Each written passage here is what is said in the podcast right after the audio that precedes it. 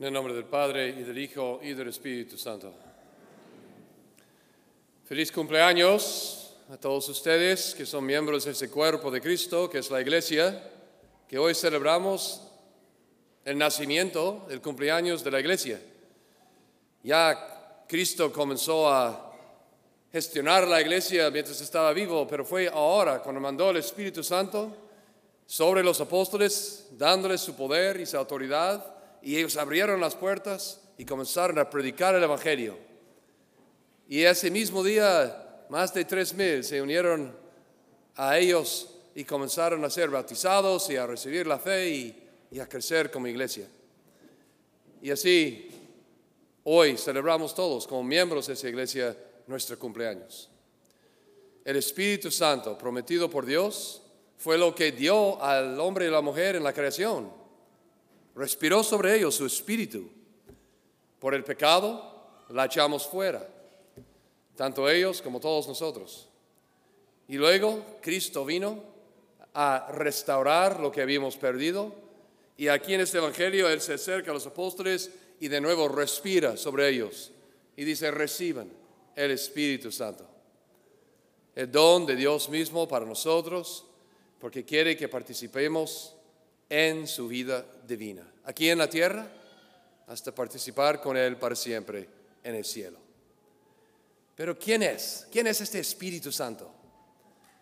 Seguramente muchas veces cuando recen y cuando rezamos nosotros nos dirigimos fácilmente al Padre, el mismo Padre nuestro que estás en el cielo, o a Jesús, Jesús, ayúdame, ¿no? Confío en ti.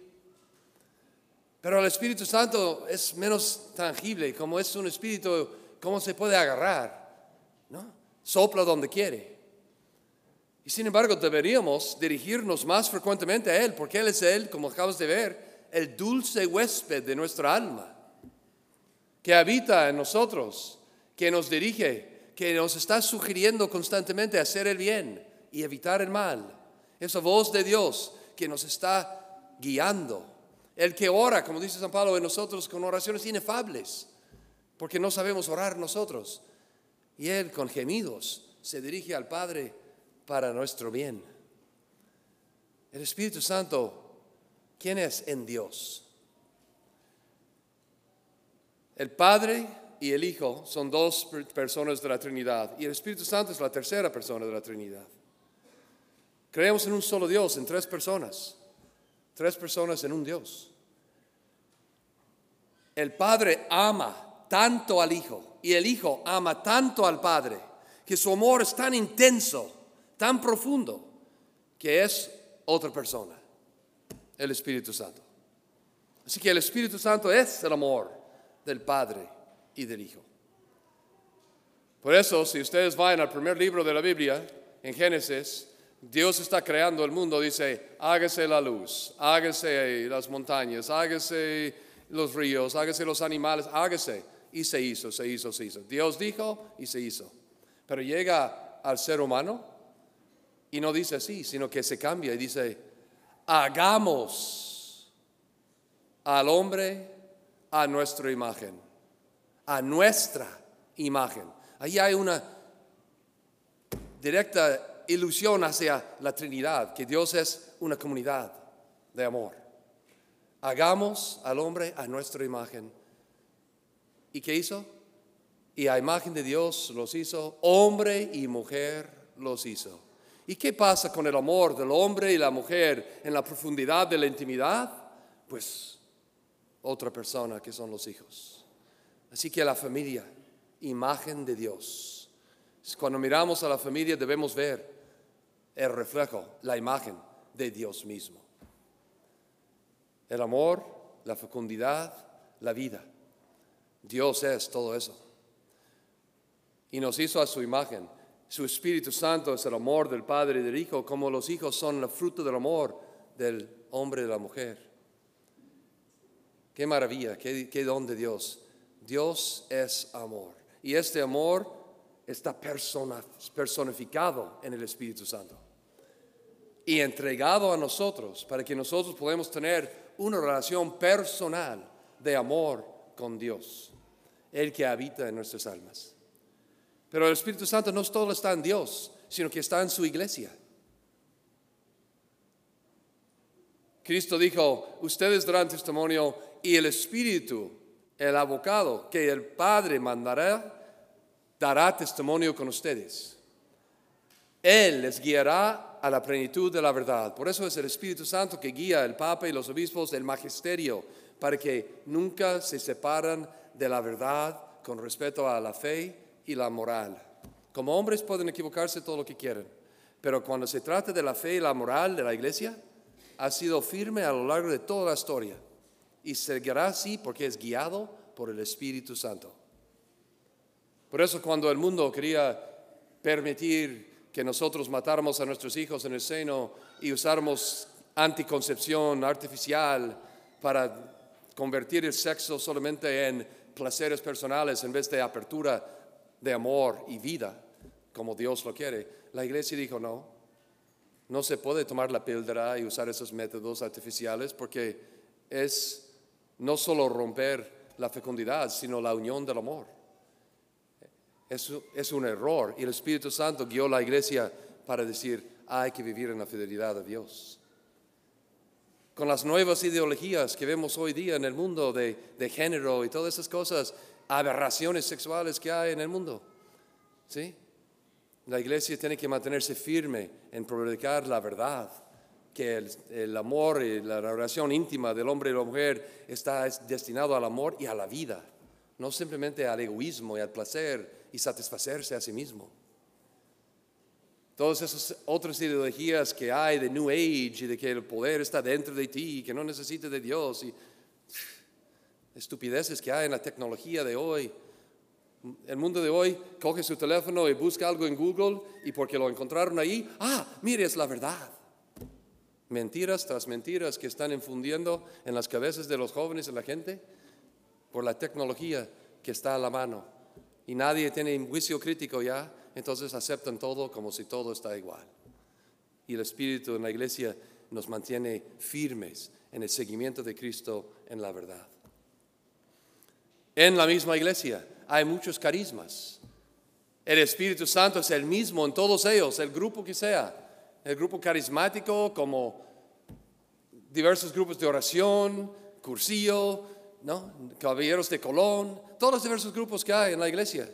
¿Sí? Los apóstoles, etcétera, todos. Es el mismo espíritu que infunde en cada uno para llevar a la gente a Dios. No deben estar divididos y luchando contra sí, deben estar unidos como decía aquí la segunda lectura. La iglesia está guiado por el mismo Espíritu Santo y todos los grupos y todas las diversas organizaciones son del mismo Espíritu de Dios. Deben formar un solo cuerpo en Cristo, vivificado por el Espíritu de Dios, y trabajar unidos como los miembros del cuerpo trabajan unidos para avanzar el mensaje del reino. Así que el Espíritu en Dios es el amor que en este amor que hace que su iglesia sea uno en Él. Y luego está el Espíritu Santo en cada uno de nosotros. Tú eres templo del Espíritu Santo. Dios obra en ti, te guía, te ilumina, te fortalezca. ¿No? Decía ahora, dejados a nosotros mismos, caímos en nuestros pecados, pero por tu fuerza, tu luz y tu gracia podemos superarlos confiando en ti, Señor. Esta es la secuencia de Pascua, este don de Dios para nosotros. ¿Cómo participamos de ese Espíritu? Por nuestro bautismo, Él habita en nuestra alma. Por nuestra confirmación, Él nos fortalece para dar testimonio. Por la comunión que el Espíritu obra por medio del sacerdote. Yo no convierto el pan y vino en cuerpo y sangre de Cristo. Yo digo las palabras en nombre de Él, en persona de Él, pero es el Espíritu Santo que obra la transubstanciación y hace que Jesús esté presente con nosotros en la Eucaristía que van a recibir. Es el Espíritu Santo en la confesión, cuando el Padre dice, yo te absuelvo de tus pecados, en el nombre del Padre dirijo al Espíritu Santo. No soy yo que te perdona, es Dios con su Espíritu Santo que absuelve, porque sabe que necesitamos este tangible reconocimiento que, ah, estoy resuelto esto, ya, está en manos de Dios.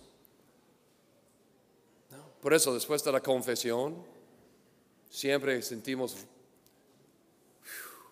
en paz, porque el Espíritu Santo nos da la paz cuando Dios borra nuestros pecados.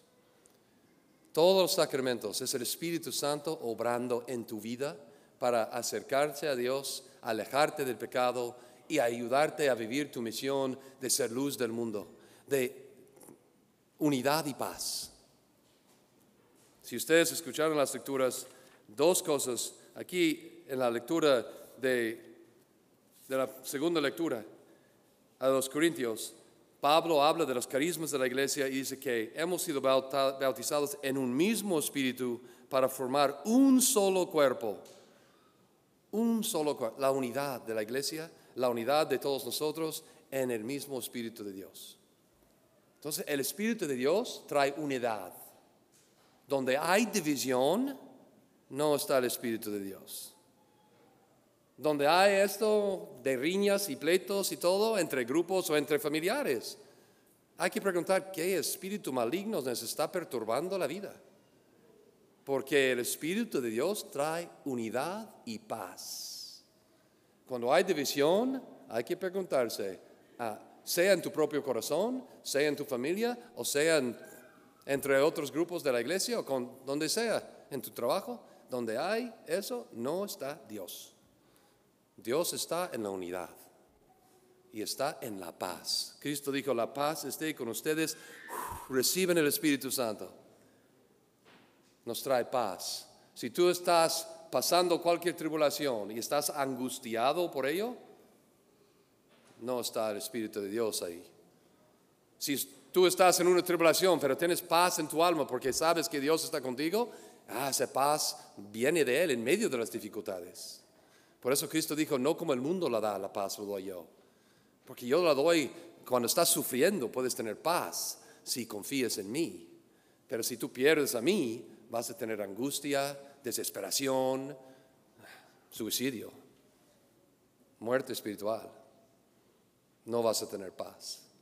Si quieres preguntarte si donde estoy en mi vida ahora mismo estoy con Dios, pregúntese si hay paz y unidad. Porque si no hay, entonces hay algo que cambiar. Porque el Espíritu de Dios nos trae la paz y nos trae la unidad interior y con los demás. Eso es lo que debemos fomentar. Si no, no estamos fomentando el Espíritu de Dios. Estamos solo fomentando nuestro propio espíritu o el deseo de que todo el mundo haga las cosas como yo quiero que las haga y no como Dios quiere que se hace. Vamos a pedirle en este cumpleaños de la iglesia que el Espíritu se inunde toda la iglesia con su presencia. Que nos inunde a cada uno de nosotros, miembros de esa iglesia, con su amor, con su paz, con esta unidad que Él quiere darnos. Para que podamos ser para el mundo luz y sal. Para que podamos predicar la verdadera buena de Dios, que es el amor de Jesucristo a la humanidad. Que así sea. En el nombre del Padre.